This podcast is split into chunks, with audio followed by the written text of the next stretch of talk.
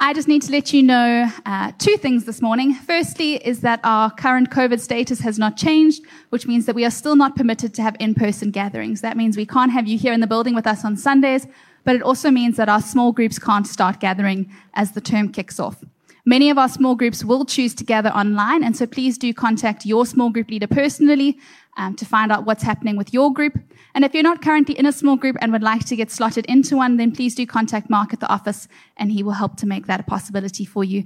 If you don't want to be part of a small group, but you would still like to be part of a text um, group, which is a, an online community that only connects over messaging, then you can also contact us for that and we'll make sure we slot you in so that you still feel part of the SBC community in this season.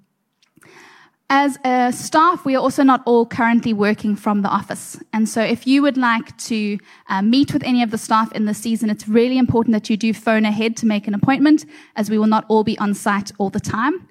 We can guarantee that there will be somebody on site between the hours of 8 and 2. And in the afternoons when we're not all at the church, you are welcome to make use of the on-call phone. Debbie will have that with you, with her, and will be able to put you through to any of the staff that you need to make contact with. Lastly, before I hand over to Matt to bring us a finance update, I just wanted to let you know that you can sign up for our children's curriculum in the bag for the month of February by heading to the link that'll pop up on screen now. As we move into the New Testament, we are changing the way that we're doing things in the kids ministry curriculum. As we work through the Old Testament, we work through it chronologically, but as we've gone into the New Testament, we are now going to start to address it more uh, thematically or topically. And so if you do see us jumping around, please don't be alarmed. We're not leaving out giant chunks of scripture. We promised to come back to it, but we thought it'd be easier for your children to grasp things um, as uh, through topics as we move into the new year. That's it from me. I'm going to hand over to Matt. He's going to bring us a finance update and let us know what's happening in the pantry ministry.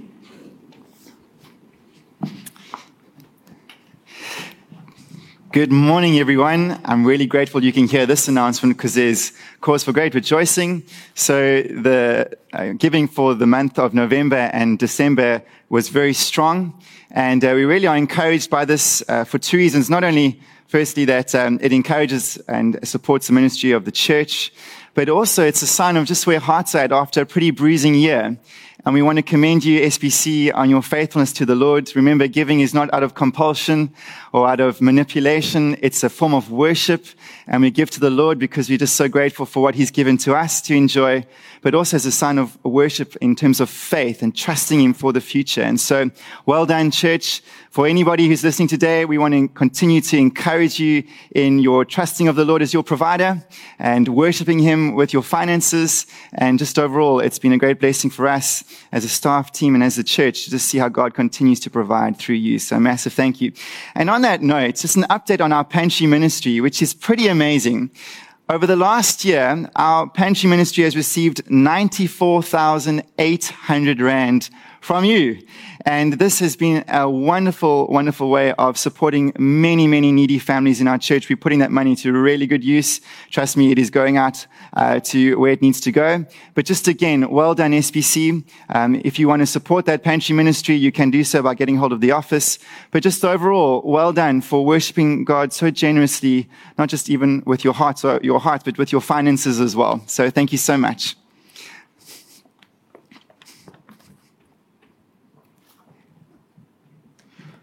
Um, I want to introduce Joe Davy to you. I know many of you know her, but uh, she is our resident missionary.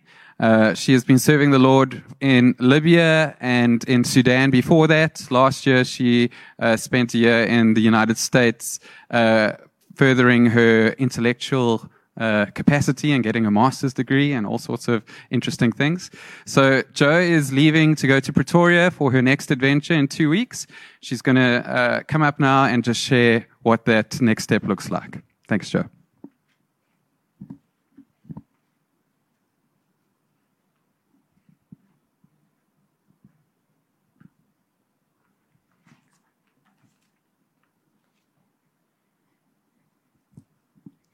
Good morning, SBC. It's just lovely for me to be with you again.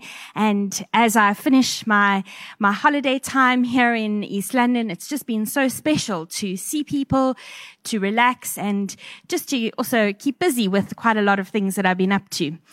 Um, as we've gone through this sermon series in 2 Peter, one thing that Matt, Mark, and Joey keep telling us is that this was Peter's last message. It was, he was going to be leaving and he was going to be dying in the, pretty soon. And so he needed to pack this message full of the most important things he wanted to say to the people he loved. And that got me thinking, as followers of Jesus, what was the last thing Jesus said to the people he loved before he let, left the earth? And this is found in Matthew 28. It's known as the Great Commission. And I'd like to read it to you. Um, verse 18. Then Jesus came to them and said, all authority in heaven and on earth has been given to me. Therefore, go and make disciples of all nations, baptizing them in the name of the Father, the Son, and of the Holy Spirit, and teaching them to obey everything I have commanded you. And surely I will be with you always to the very end of the, the age. Sharing the gospel, discipling, teaching, training. These were all very important to Jesus, and he felt he needed to share that with his disciples before he left. And I want to obey that great commission. And that is why I have spent the last number of years going out to North Africa to share the gospel. And I want to continue doing that as I serve the Lord. As I tell you what I'm going to be doing over the next, next couple of years, I can't really do that without introducing you to the who. There are three groups of people that I'll be working with as I go up to Pretoria. The first group are those working right here in South Africa. OM has many ministries around the country. The two you see on the screen are AIDS Hope, where they work with AIDS orphans and people and communities who have really been impacted by the HIV AIDS um, virus. The second group are Diaspora Hope. That's a, a team in Cape Town that works with people from other countries, predominantly Somali people. They also work in UCT, on the streets, and in a number of different areas in Cape Town. OM has many projects around the country, and I've made a video clip that will go out to the small groups that explains a little bit more about those.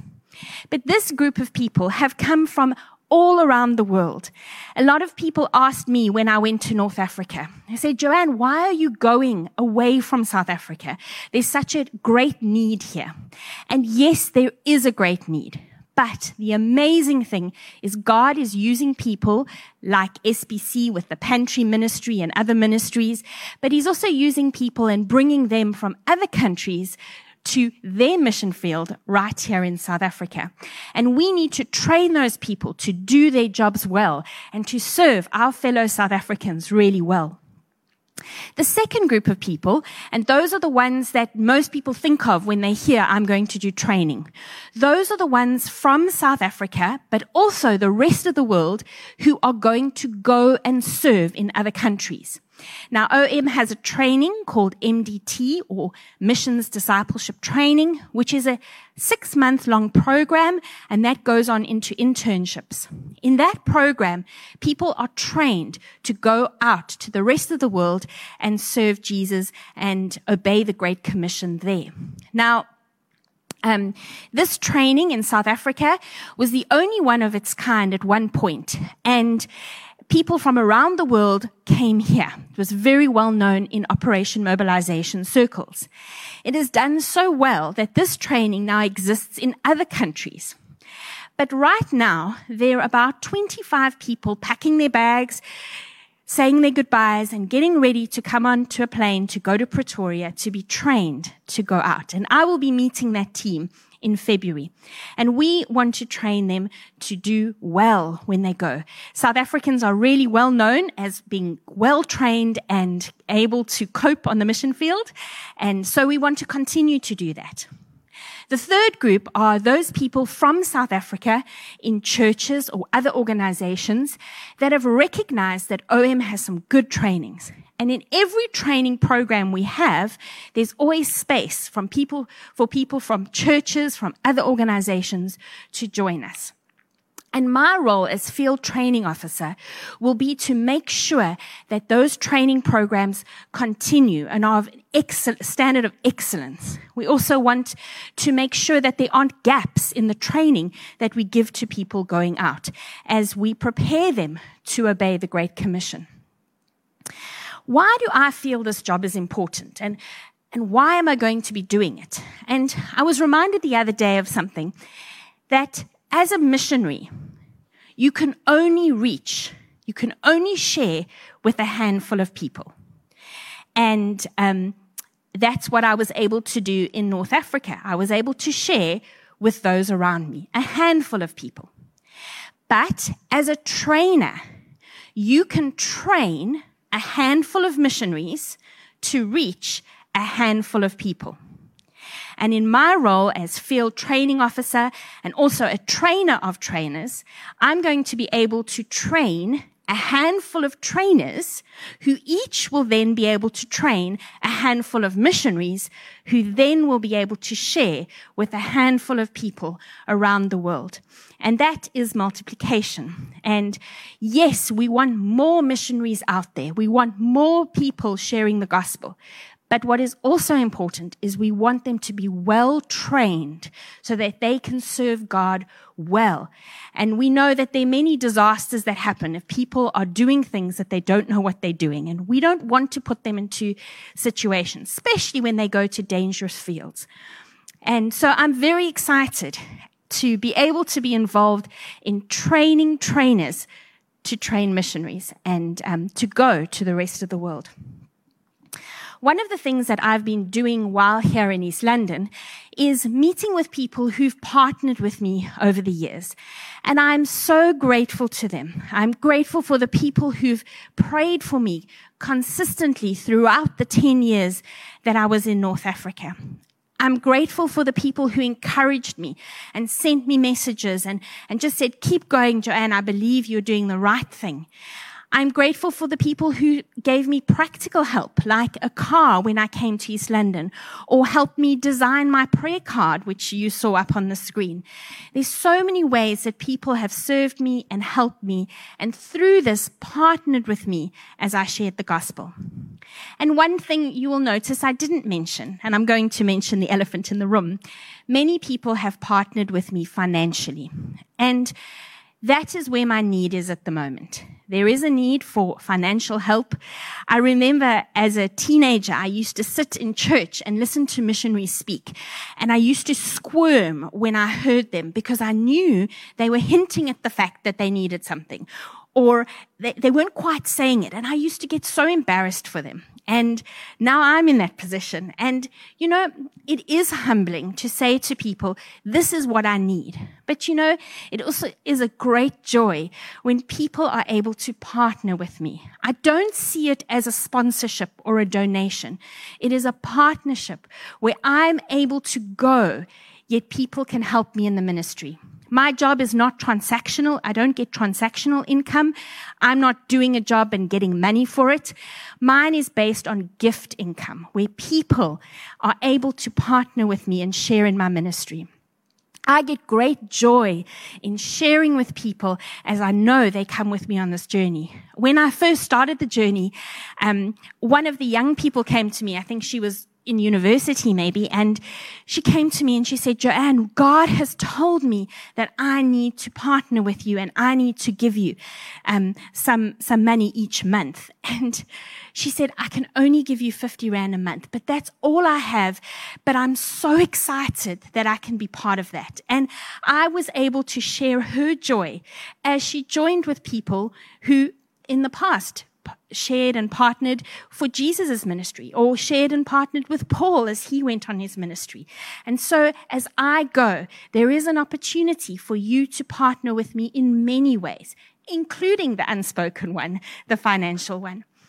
And those of you who partner with me through prayer, thank you for that please continue to pray that I will settle down in, in Pretoria, find a good church, and make friends. I'm very relational, as you know, so that's important for me. Also, pray that God will provide a car. That's another need that I do have. That He will provide the finances.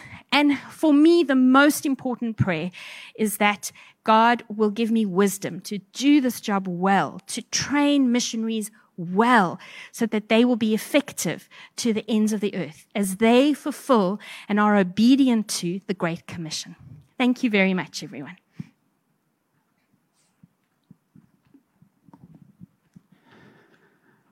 We are going to pray for Joe right now. Um, I want you to know this is one of the most beautiful people I've ever met. Uh, she is a gift to our church. Um, she is faithful and she is obedient to what God tells her to do. And she's really inspirational.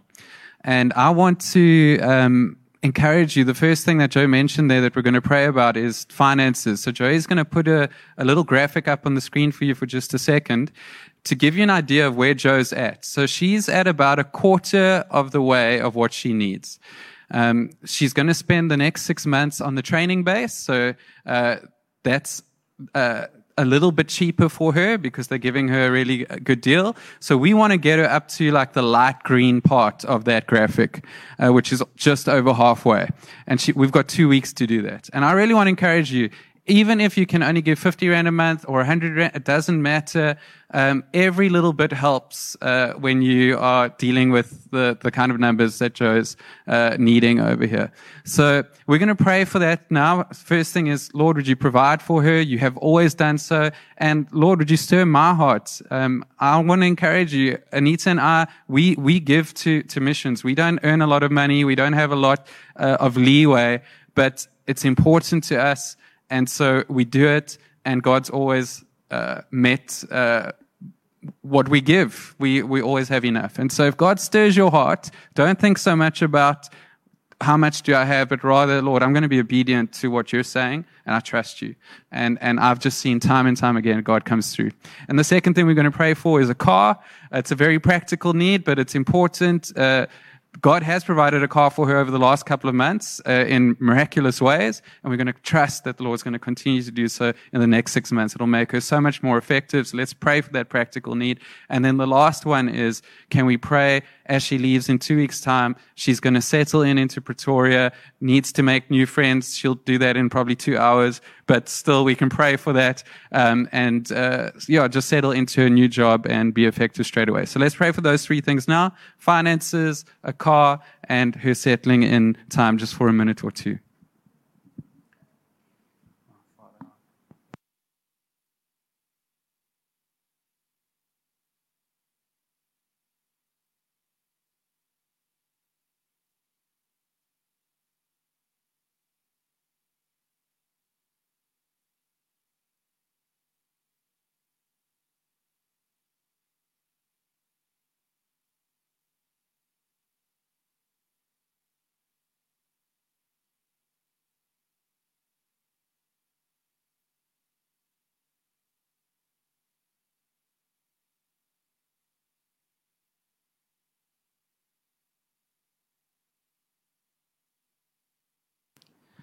Father, we lift up your daughter to you. Thank you, Lord, for placing her in our church. Thank you for calling her. Thank you for using her so powerfully over the last 10 years, Lord. And we know that you will continue to do so as, as you've called her to such an important task to train missionaries to go all, all over the world. Lord, you are also the one who owns the cattle on a thousand hills, and you always provide. And I pray, would you stir our hearts to join her? Lord, would you meet every need? May she get up to that green part in the next two weeks, Lord. And I pray that she would get up to the end of what she needs uh, in six months' time. Lord, would you provide a car for her? Um, would you stir someone's heart, Lord, to uh, give her a car? We've seen you do that in the past. You've done that for me. Lord, I pray that you do that for her. And Lord, I also pray that as she goes in two weeks' time, would you give her friends, help her settle well? May she be effective right from the get go in what you've called her to do. In Jesus' name, amen.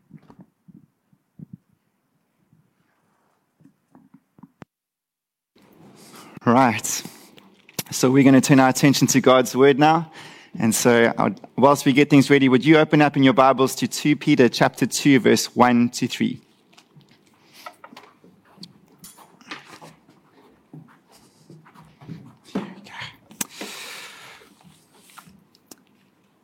Would you mind getting me a glass of water? Thank you. Right. Very excited this morning to open up God's word with you. Trusting that the Lord is going to speak to us. And so 2 Peter chapter 2 verse 1 to 3 is our text this morning in our series Priceless. And I'm going to read from the English Standard Version 2 Peter chapter 2 verse 1 to 3. But false prophets also arose amongst the people, just as there will be false teachers among you, who will secretly bring in destructive heresies, even denying the master who bought them bringing upon themselves swift destruction. And many will follow their sensuality, and because of them, the way of truth will be blasphemed.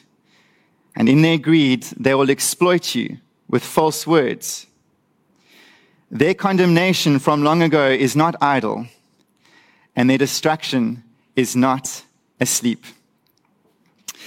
I want to open up with my first point this morning. Thank you so much is the purpose of Peter writing. And I want to remind us that, uh, as Joe so eloquently reminded us earlier, that Peter's about to die. And this, these are his last words to his flock. And they're a group of churches in what we now call modern day Turkey. And the one thing that Peter wants to focus on with these Christians is he wants them to live godly lives. He wants them to live for Jesus with all their might. He doesn't want them to lose their stability in their faith, but to grow in the grace and the knowledge of the Lord Jesus Christ, as he says at the end of this letter. And so he's writing because he's anxious. He wants to guard these Christians against things that threaten their progress in the faith. And he's writing knowing that we as Christians are prone to forgetfulness, not so?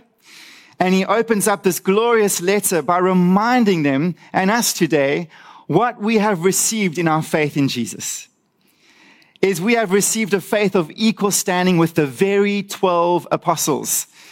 We received a righteousness from Christ. We have received everything we need that pertains to life and godliness coming through our relationship with Jesus. And we have also received these precious and very great promises. Wow.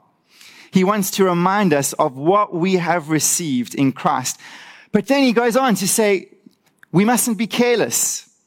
We mustn't be apathetic or passive with this faith. It requires us to add something or to supply it with something. And he summarizes it in those seven wonderful qualities. He also, as we heard from last week in Mark's sermon, he wants these people and us to remember to pay attention to the word of God, to scripture. He's very concerned that they do not forget the light of God's word in this present darkness. And now we're coming to perhaps one of the most awesome, and I mean awesome in the sense of awe inspiring texts of scripture where he has to address false teaching. Now, I'm going to let you into a little secret. I did not want to preach on 2 Peter because of this chapter. it is probably one of the most uncomfortable and direct passages of scripture you will come across in the Bible. And I almost didn't want to put it forward to the elders because I felt that this would be the most awkward thing to preach on. I don't like heresy hunting. I don't like heresy hunters. You've got some websites out there, some of you know them well, of men devoting their lives to point out what is wrong in the church and the false teaching that's out there. And I, don't believe that's right. As one of my fellow elders so eloquently put it, he said, we need to be a church that is known for what we stand for rather than for what we don't stand for. And I think that's right. I think that's the essence and spirit of the gospel. It's good news.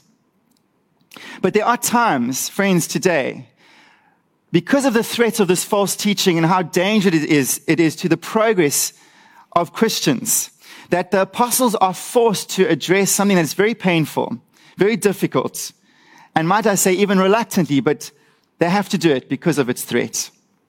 And I think the longer this lockdown has gone on, the more I've seen in God's wisdom in leading us to Second Peter, because I think if there's one thing that has happened to everyday people, you and me, is that our amount of time online has skyrocketed, not so?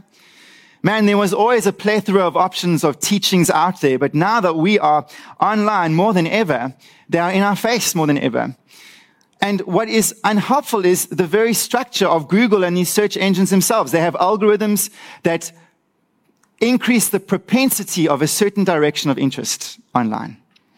In other words, you start to engage with one topic, it will lead you down the rabbit hole of that specific topic and that specific teaching. And for Christians today, might we say, friends, now is the time more than ever that we are needing to be a people of discernment.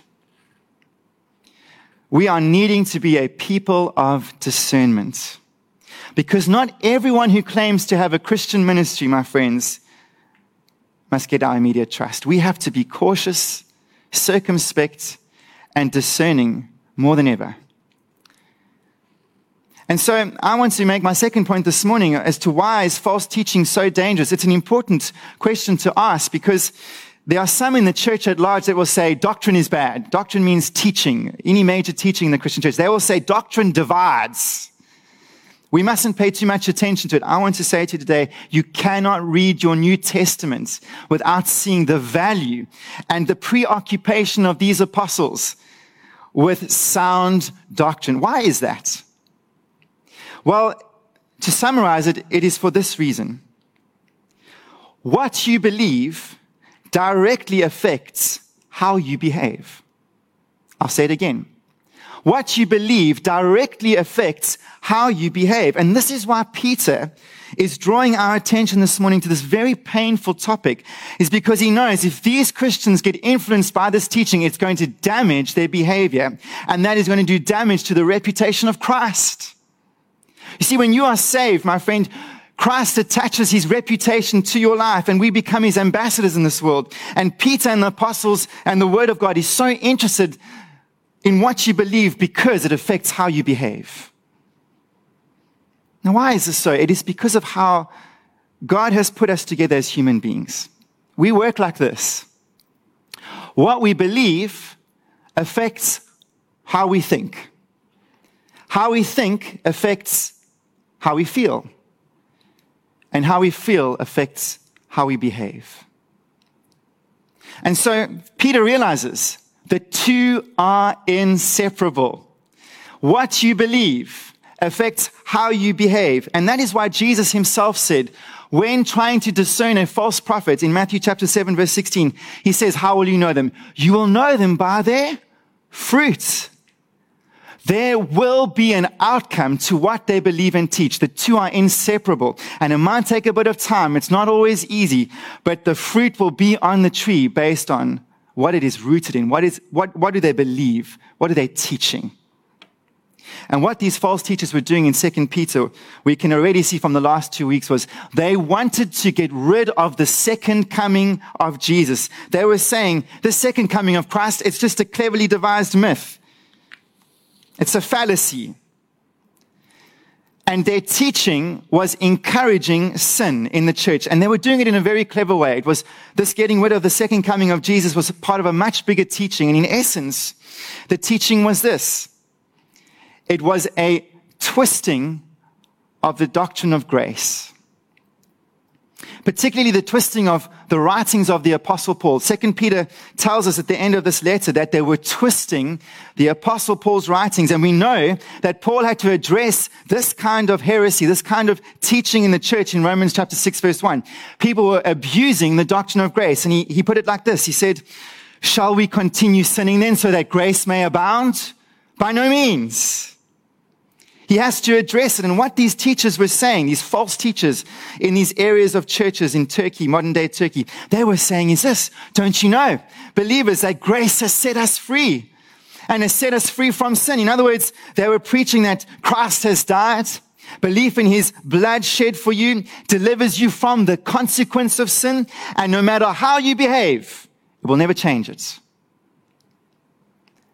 And they drew the false conclusion from that teaching which is this, that therefore it doesn't matter how you live. You're free. Live as you please. Enjoy this life. Give into the appetites of your body. Don't worry about it because it doesn't matter how you behave. You're saved. It's a teaching called antinomianism. It is anti-law. And these false teachers would have pointed the finger back to the apostles and said, any call for self-control, as Peter was doing in, in chapter one, any call to deny oneself, to deny sinful appetites and desires, they would have howled it down as legalism. They would have said, you're not under that yoke. You're free. Grace has set you free. Enjoy it. And particularly their teaching was sensuous. It was, you can satisfy your senses. You can gratify these appetites. And particularly it was around sex. I'm almost a bit abashed this morning, but they encouraged homosexual, premarital, adulterous, even incestuous sex. Paul had to address a, a son who was sleeping in the church of Corinth with, with his father's wife. And these guys were applauding that freedom, and Paul was saying, You're insane. Because what these guys were doing is they were preaching only what Christ had saved us from. They were not preaching what Christ had saved us for. And let me tell you, that's why they had to get rid of the second coming as a teaching. Because if there's one thing that the apostles have proclaimed in this coming of this glorious Jesus Christ was that it was not just going to be a day of victory, my friend. It was going to be a day of, it is going to be a day of judgment. And judgment is going to be upon two people. The unbeliever, the judgment will be whether or not they are in Christ. But for the believer, the judgment will be what we have done with Jesus. Now that we are in Christ, how have we worked it out? And Peter goes on in powerful language in this, in the second epistle. He says, don't you know that this world is going to be burnt up and the works on it will be exposed? In chapter 3 verse 10.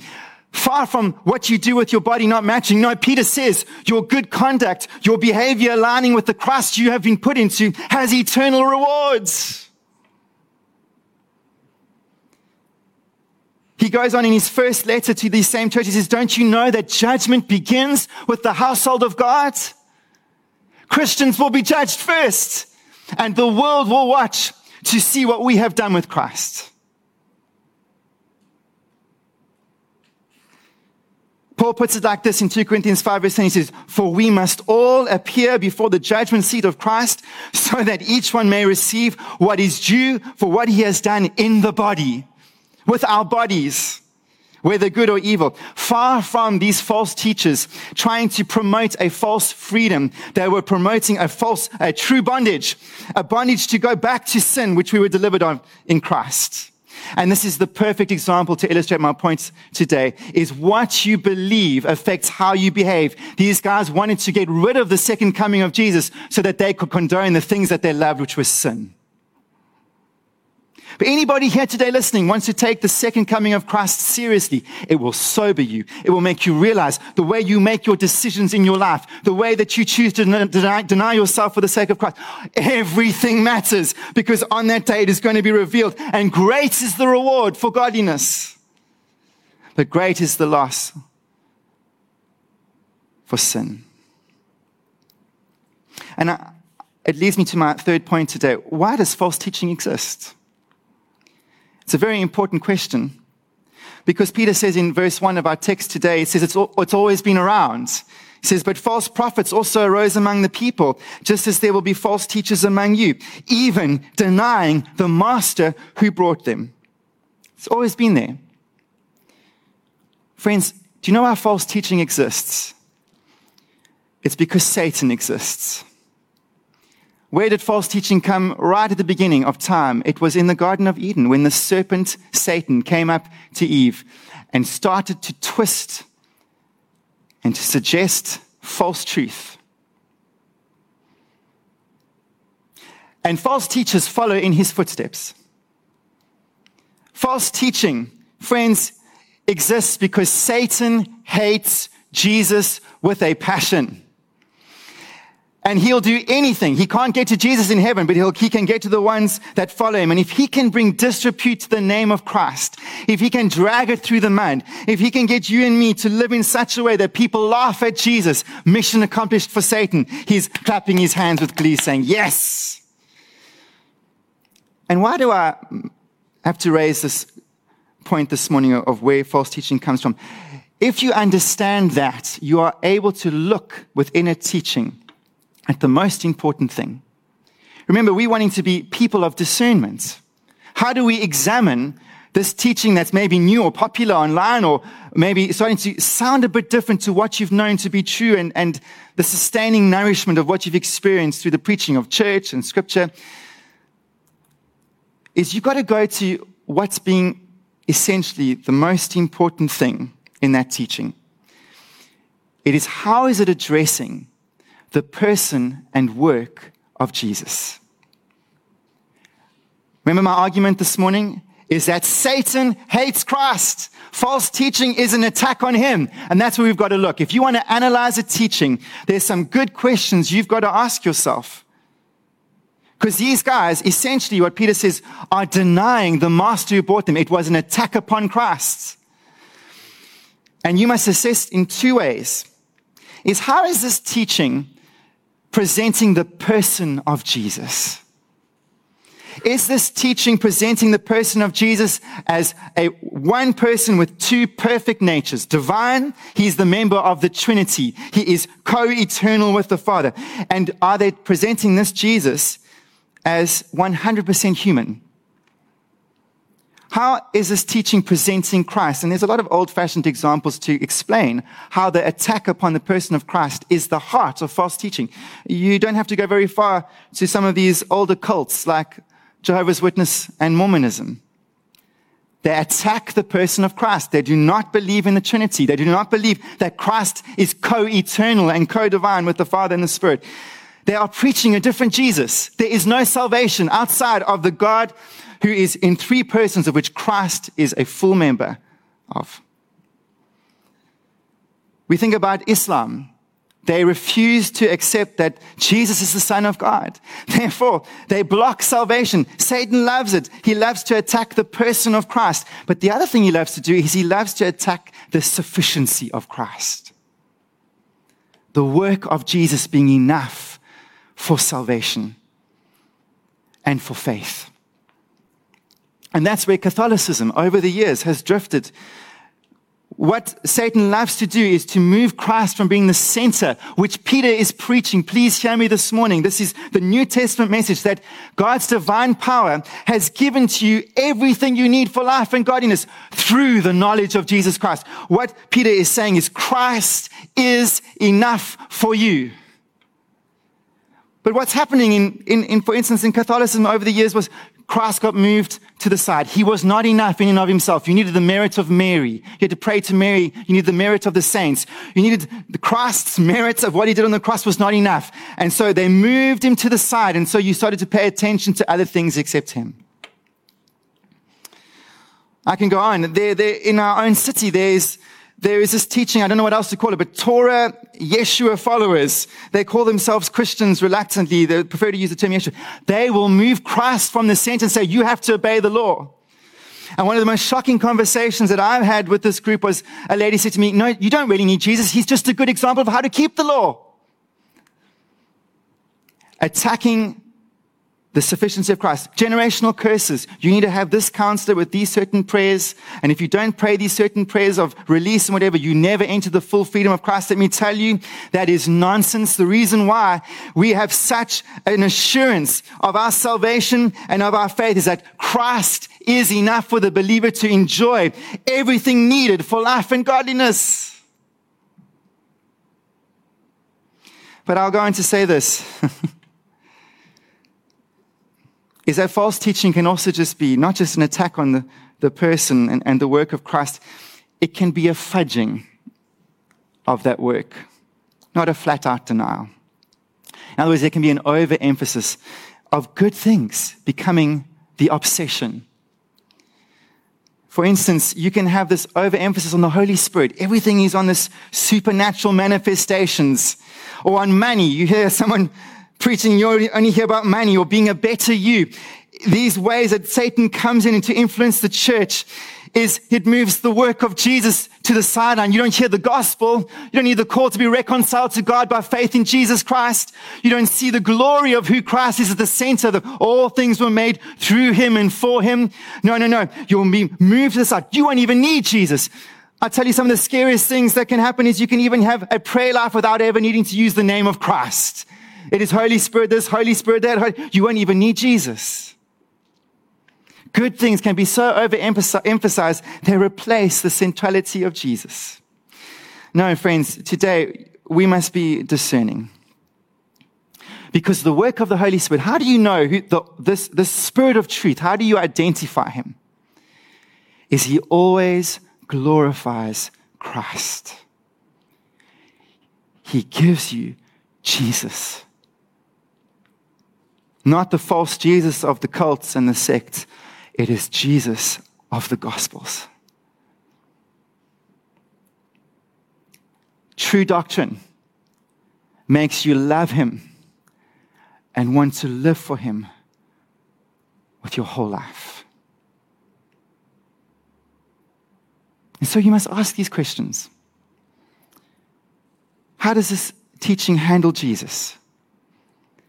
His person, His work. Does this teaching make Him central? Do you even need Him? Does it lead to greater worship of Christ? Does it bring Him glory? Does it increase my dependency and desire upon Him? Does it make me want to live and please Him more? Does it make Christ enough for me? And does it make this gospel, this message of Christ's atoning work on the cross, absolutely essential for all life? Those are the questions you must ask. And I want to hurry on here this morning because uh, I want to point out in my fourth point today that this isn't easy. You have to be discerning because their, their methods of false teaching is very, very secretive. They are very subtle. I don't agree with people that think they can spot a false teaching just like that. If it was blatant, it wouldn't be persuasive. But today, Peter says in, in verse 1 of chapter 2, he says, they will secretly bring in destructive heresies. That is their modus operandi. They are subtle, like the father of all lies, which is Satan. They are also secretive. Jesus described them as sheep, no, sorry, as wolves in sheep's clothing on the outside and in the beginning, they look like fluffy sheep like you and me. But inside, they are being driven by ravenous appetites. And what the essence of false teachers really are comes through in chapter two is they despise authority, Peter says. And the way they often operate is they love to flock like sheep with other sheep. So they will go to where Christians gather. It's always amazing. They'll never start their own ministry. They'll always try and leech onto an existing church and weasel their way in to get a following. And what they do is they'll join a small group and, or they'll set up their own small group in the church. And without the leadership knowing about it, is they will start to ask undermining questions about the teaching of the church and the integrity of leadership. They'll start to do Bible studies that are never expositional. They will never give you teaching from one start of a book to another. It will always be topical and it'll always be bent towards a certain topic. And what they start to do is over a period of time, like wolves, they sink the teeth into those who are impressionable. Here it says, particularly in 2 Peter, the new converts. These poor guys have just gotten out of the world, just been delivered from gratification of the senses of, of sex and all kinds of revelry. And these guys are coming to them saying, Hey, don't, you don't even have to deny yourself like that. Don't be silly. And these guys are experts at sinking their teeth into the ones that are vulnerable or sincere Christians. They'll paint their doctrine in such a way that it is appealing. But what are their motives? Peter says this morning in no uncertain terms in verse 3. He said, in, in their greed, they will exploit you with false words. Friends, this morning, false teachers don't care about the sheep. They're not shepherds, they are sheep shearers. They don't love you or me. They don't want the welfare of the church. All they are interested in is how they can exploit you. And they want to exploit you for three things. The first is to satisfy their pride and their ego. It comes through. These false teachers despise authority. They see themselves as super spiritual. And if there's one thing that the ego loves to have, it's to have a following, not so?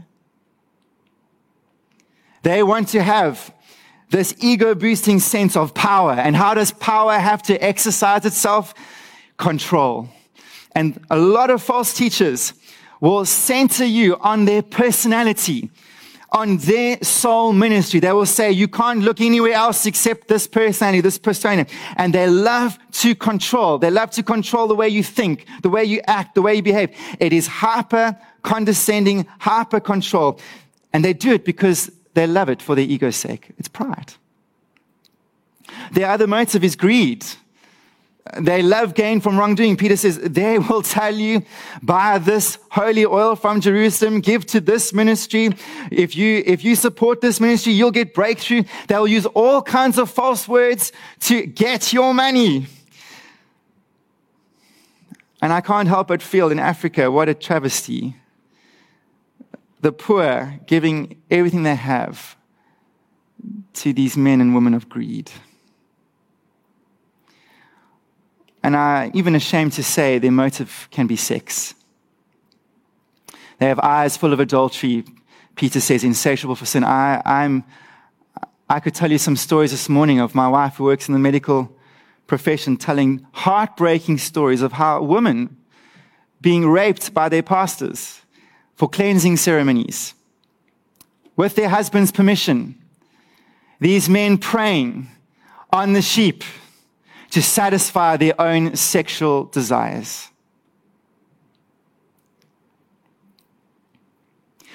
And the shocking thing is this morning is verse 2. Peter predicts their success. He says, and many will follow their sensualities or their sensuality. Friends, let me tell you, false teaching is not something done in a corner where you almost have to look for it somewhere and to, to scout it out. It is successful. It is saying that it is going to be popular. Peter put, Paul put it like this to his beloved Timothy in 2 Timothy chapter 4 verse 3 to 4. He says, for the time is coming when people will not endure sound teaching, but have itching ears. They will accumulate for themselves teachers to suit their own passions and will turn away from listening to the truth and wander off into myths. We must not think that the sign of success in numbers means that it is truly truthful. And the personal consequences for false teaching, let me tell you, is devastating. Although they might be successful, they are not going to get away from it or away with it. In verse 1 of chapter 2, it says, Their false teaching is going to bring upon them swift destruction. Now, I want to say that this morning because I want to say to anybody here who wants to become a preacher, I want to say to you, please do anything else if you can. James is very clear. He says, Not many of you should become teachers, my brothers, for you know that we who teach will be judged with greater strictness. I want to say to you today, there will be a degree of stringency on that judgment day. And the most stringent of all will be those who take up the pulpit and preach. And the greatest advice I can give you is what Charles Spurgeon said today. If you can do anything else, then take up a pulpit ministry. Do it. Do it. The only thing that must summon you to be a preacher in the church of God is to feel like you are sinning against God if you don't do it. Paul said this to these elders in Miletus in Acts chapter 20. He says, I am innocent of your blood. This morning, friends, every word that I say, I am going to be judged for. And the reason why I want to make this point is today, when you watch YouTube and you see the, the flashy stage lights and you see the awesome persona ministries and the Twitter accounts, it is so tempting to think, ah, that's something which I really want to do. It looks so appealing, not so? But might I say to you today, this has got nothing to do with you. This preaching ministry has got to do about the people that God is entrusting to the pulpit. And this is not about you getting to satisfy what you want to do and to exercise what you think you might be good at and your talent. Let me, even if it's your desire, I want to say to you, this is about the people who are listening to you and every word that you preach, you'll be judged for. And if grace is not carrying you to the point of a pulpit ministry, it won't keep you. And rather prefer to let God so give you a ministry miraculously because he's qualifying you through a call than you angling and working for it. Because at the end of the day, you'll be judged. But it's not just your own personal consequence for what is preached. These guys will bear that personal con- consequence. My, my point A today is it's the consequences for the followers of God. Friends, false teaching is what Peter calls destructive. Born again believers get led astray by it, and it leads to them denying the master who called them. It's not only the believers, it is those watching the church. Peter says in verse 2 Many will follow their sensuality, and because of them, the way of truth will be blasphemed. The world is watching you, Christian. The world is watching you, SBC. And they are getting a hint, a smell, a taste of the Christ you worship through your behavior in front of the world. And I'm, I'm burdened this morning because how we behave either brings glory to Christ or leads his name through the mud. And the world, might I say today, is watching Christianity, particularly in the West, and is laughing. In actual fact, they look at us and they say, You're no different to us. You're even worse in some instances.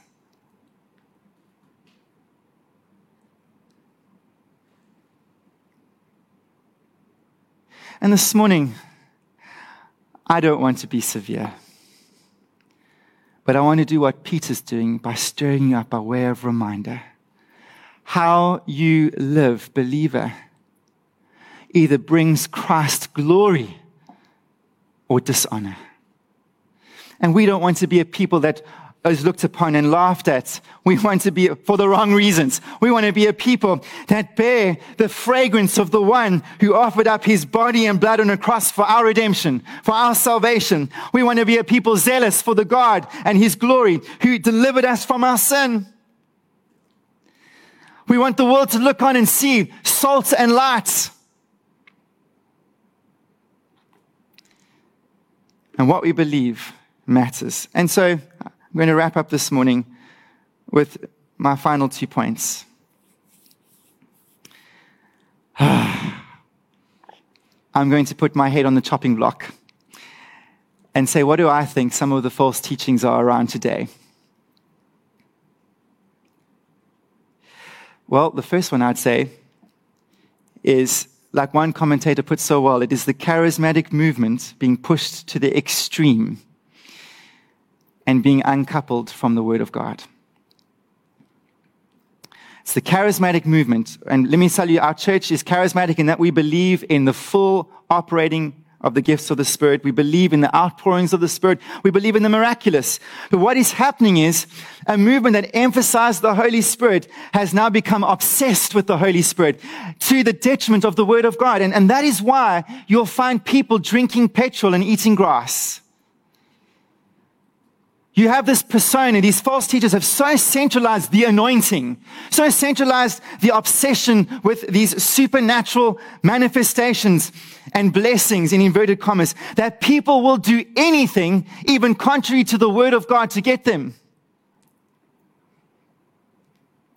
That's why you'll have a movement in the US, which was a great blessing to the church in its start, but it has now devolved to the point of some person standing on a stage with the, with a replica of the staff of Gandalf smashing on the stage, stage saying to the, to the spirit of racism, you shall not pass. They won't preach the Bible. They won't call you to the gospel that says all men are equal before God. And therefore, it's not me generally just preaching or, uh, or declaring uh, that this spirit must go.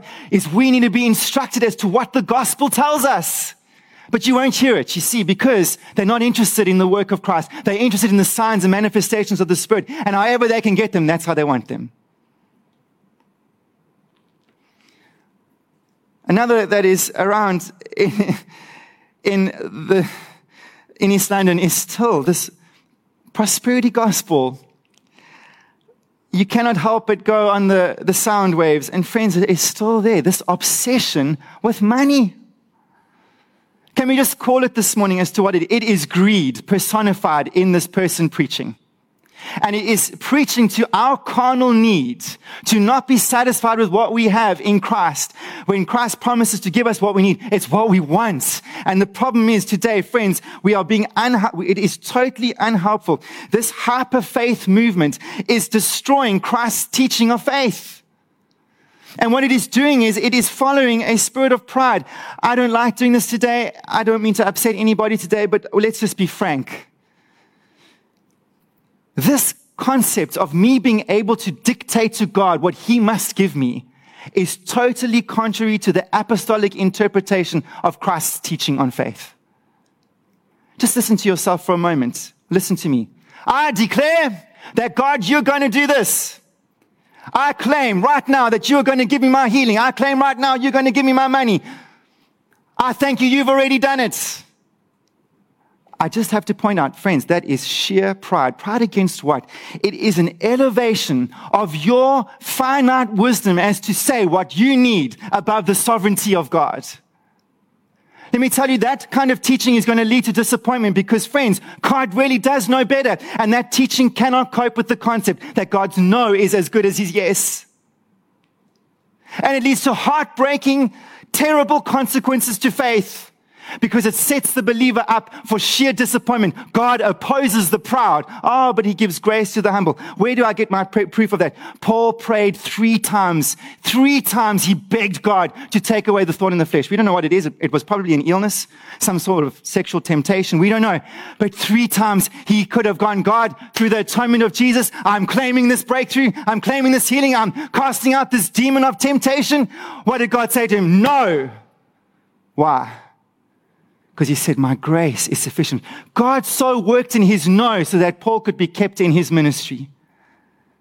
Can you cope with that today, my friend? That God might not be on your agenda, but he's asking you to be on his agenda. And let me tell you, it's the most liberating thing to live with a sense of God being sufficient in His no to direct my life as well as His yes, to trust Him as a faithful shepherd, to say, I am asking you boldly, yes, I'm coming frequently, yes, I'm coming to the throne of grace, yes, oh, but no, no, no, my ultimate posture is you are Lord, and I rest in the knowledge of your wisdom and sovereignty shepherding my life. I have watched Christians who've had to hear the no to healing, but had had such a glorious end in their faith, in their sickness. It has brought family members to faith. God so spoke to the testimony of their death. You would never say it far more than the testimony of their life. You see, God works in the believer's heart far greater at times in the no than the yes. Can you accept that today? Rather than this nonsense, if I might be as bold as this to say, believe it and receive it, perceive it and, and receive it. You, all these things, let me tell you now, you come boldly to your father and ask. But as Philippians 4 verse 4 says, it is a request. It is a request. You make your request be made known to God. And the peace that surpasses all understanding will guard your heart and mind in Christ Jesus. That's where the peace comes from. Not in your willfulness to get what you want from God, but in your resting and trusting that as you ask, He's going to be good to you. Even if at first you don't like the answer.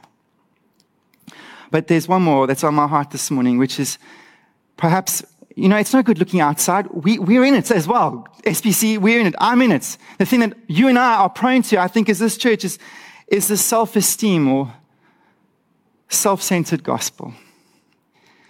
And this is what's rearing its head. And it's so hard in the beginning to put your finger on it. So I'm going to do my best. And I'm praying God's giving us eyes to see. But what is happening is a gospel that is being preached that gives you the sense that Christ has come to make me the person I was destined to be. He died so that I can reach my full potential in this life. I can achieve my dreams and aspirations. That is, in a sense, what the gospel is reduced to, is that it's there to make me a better me. And the kind of preaching that this produces is nothing more than motivational preaching. You'll listen to this false gospel. You will feel like you're in a pep talk. You're in some sort of conference that's getting you get up to get fit, to get healthy, to get your goals done. They are so good at motivating the world, but their goal is to make you the best you can be. Christ has died not that I might live for him. It's that he might live for me. And the kind of worship songs, remember, worship always flows with what you believe. If you listen to the kind of worship being produced by this gospel, you won't hear much about Jesus. You'll sing a lot about you. Me and I. You won't even hear the name of Jesus in some of it. It'll be God, it'll be this general thing, and what God will do for you and who you are in Him, full stop. Not what who you are in Him qualifies you to do for Him. You won't hear that. It's what He must do for you.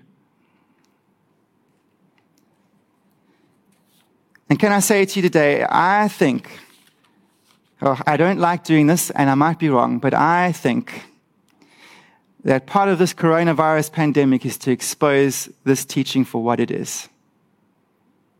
You see, there's only one way that you expose this teaching, and it is through suffering. If there's one thing that's happening in this coronavirus pandemic, it's watching your dreams go down the toilet, not so? Your finances, your great social connect, connections, your great achievements. Let me tell you, God seems to be stripping away. And if you are left without being able to cope, that Christ is enough as you watch your life being radically and perhaps forever changed, it's exposing something as to what you believe the gospel is really about. If you think God has come that you might have a healthy, wealthy, perfect, wonderful life where all your dreams are met, good luck, my friends. This is about Jesus.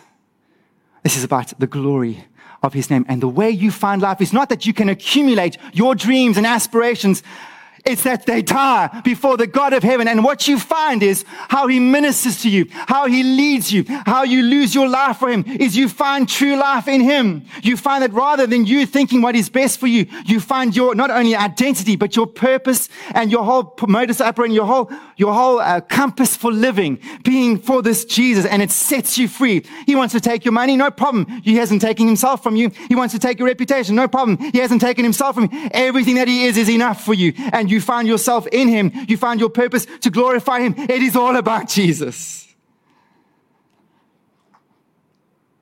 If any man seeks to lose his life for my sake and the gospel will find it. But if any man seeks to save his life, he will lose it. Friends, today, don't get this gospel to be whittled down through all these weird teachings of glorifying self everything about me, everything about my success, everything about my struggle and my journey. It's just all about self. Let me tell you, we need to die to that gospel. We need to be resurrected to the God of glory in Jesus Christ saying, in me you find life.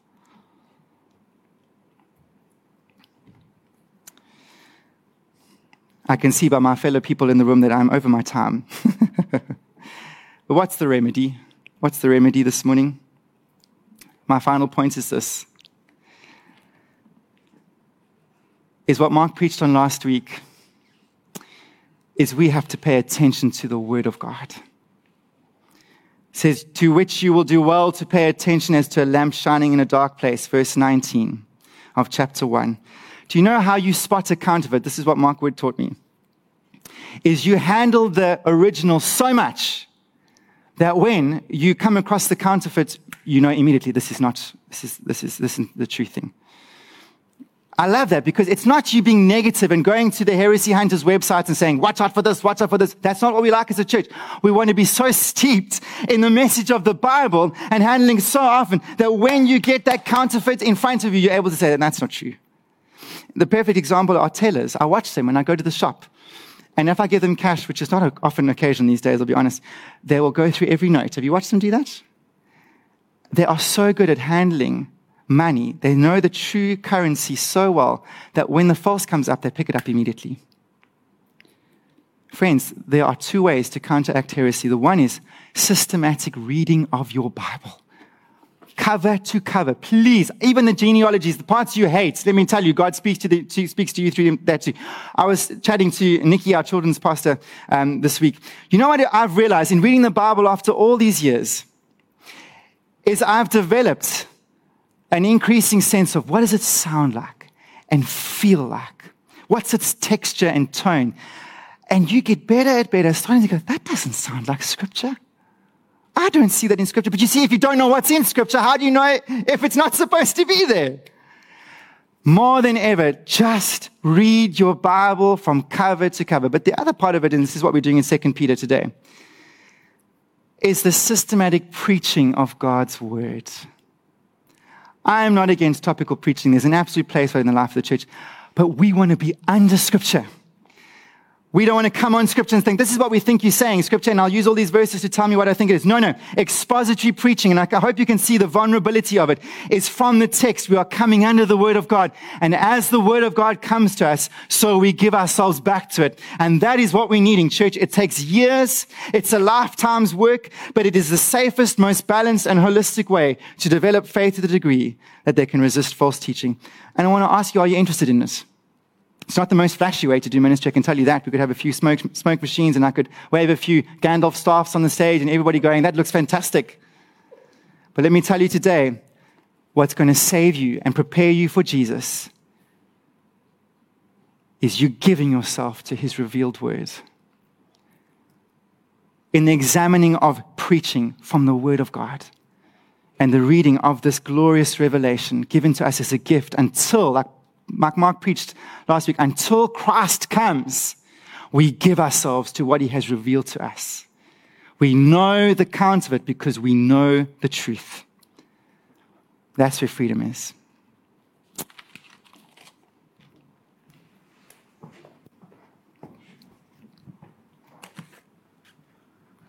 We're going to respond to that courageous sermon now. I'm just going to ask you to close your eyes.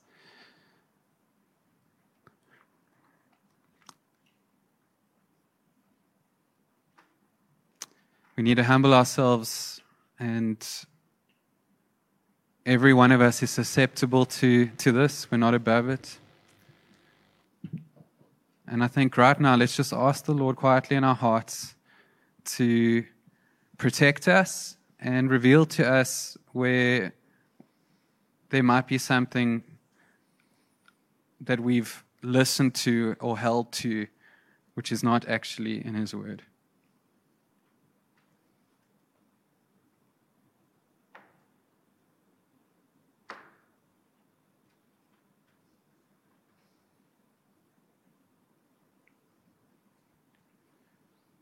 Proverbs 3:16 says trust in the Lord. Lean not on your own understanding. In all of your ways acknowledge him and he will make your path straight. And in a world full of false teaching that we are all susceptible to we need to trust in the Lord to protect us and we need to spend time with him we need to spend time in His Word.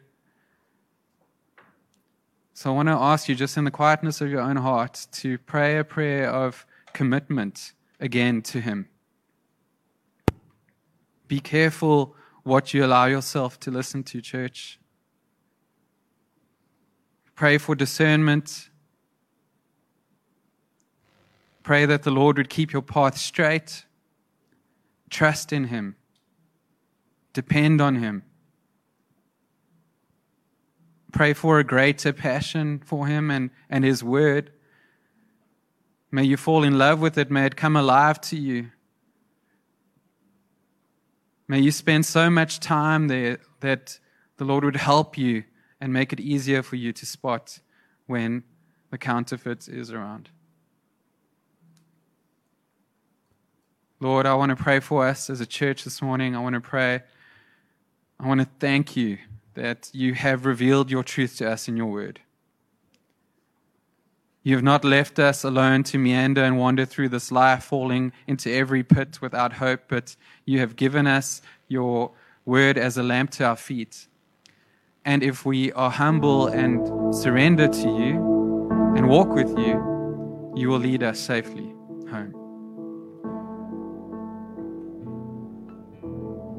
trust is in you this morning. Keep our paths straight before you in Jesus' name. Amen.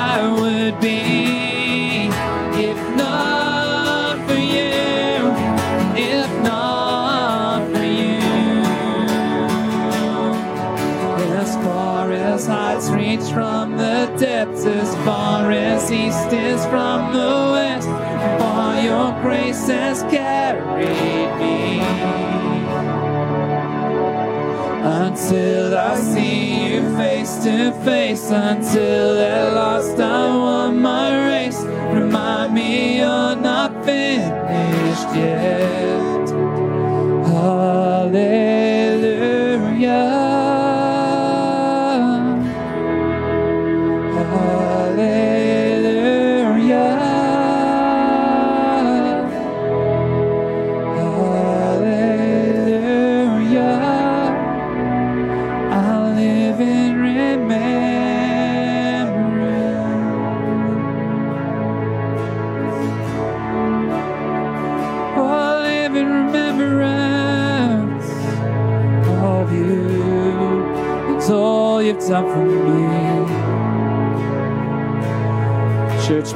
take a moment as the music plays to just continue to dwell on the word. A powerful message today. And the truth is that when we remember the cross, we remember that everything that we need is you. We don't need money, we don't need fame. Because, Lord, you promised that you'll provide all our needs. And our greatest need, the salvation of our souls, was won by you. So we bless your name this morning. Let's just take a moment, church. Worship in your homes. Continue to dwell on what the Lord has been saying to you.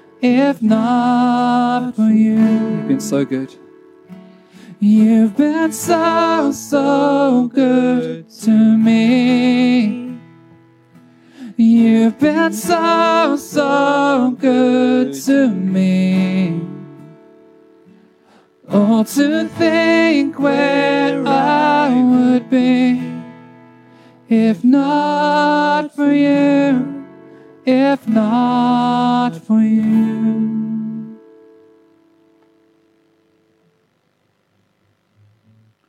Lord, I come, I confess, bowing here, I find my rest. Without you, I fall apart. You're the one that guides my heart. Sing these words, Lord, I need you.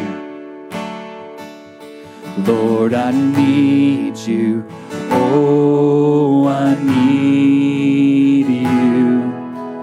Every hour I need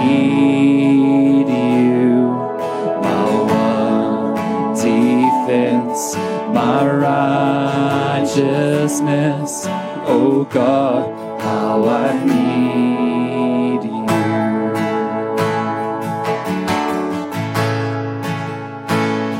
where sin runs deep. Your grace is more. Where grace is found is where you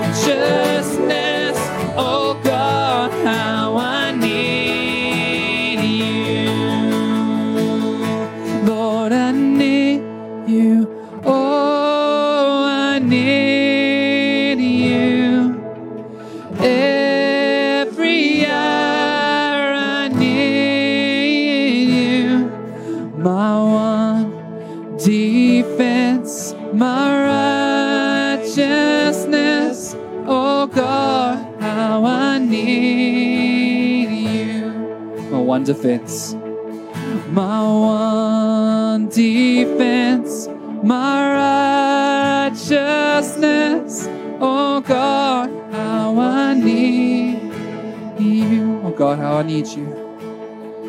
Oh God, how I need you. Oh God, how I need you.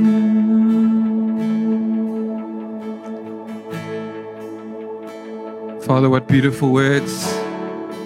We declare them to you this morning, Lord. We love you. We need you above all else. Thank you for your faithfulness. Every single morning, your mercy is made new to us. You are walking with us, and you will never leave or forsake us. We are safe in your arms. And we surrender to you this morning as your church, Lord. We say, Come and fill us with your Holy Spirit. Empower us for godly living, and may we bring you glory. Each and every day, this side of heaven, may we bring you glory until you come back. In Jesus' name, amen. Have a wonderful rest of your Sunday, church, and we'll see you again next week.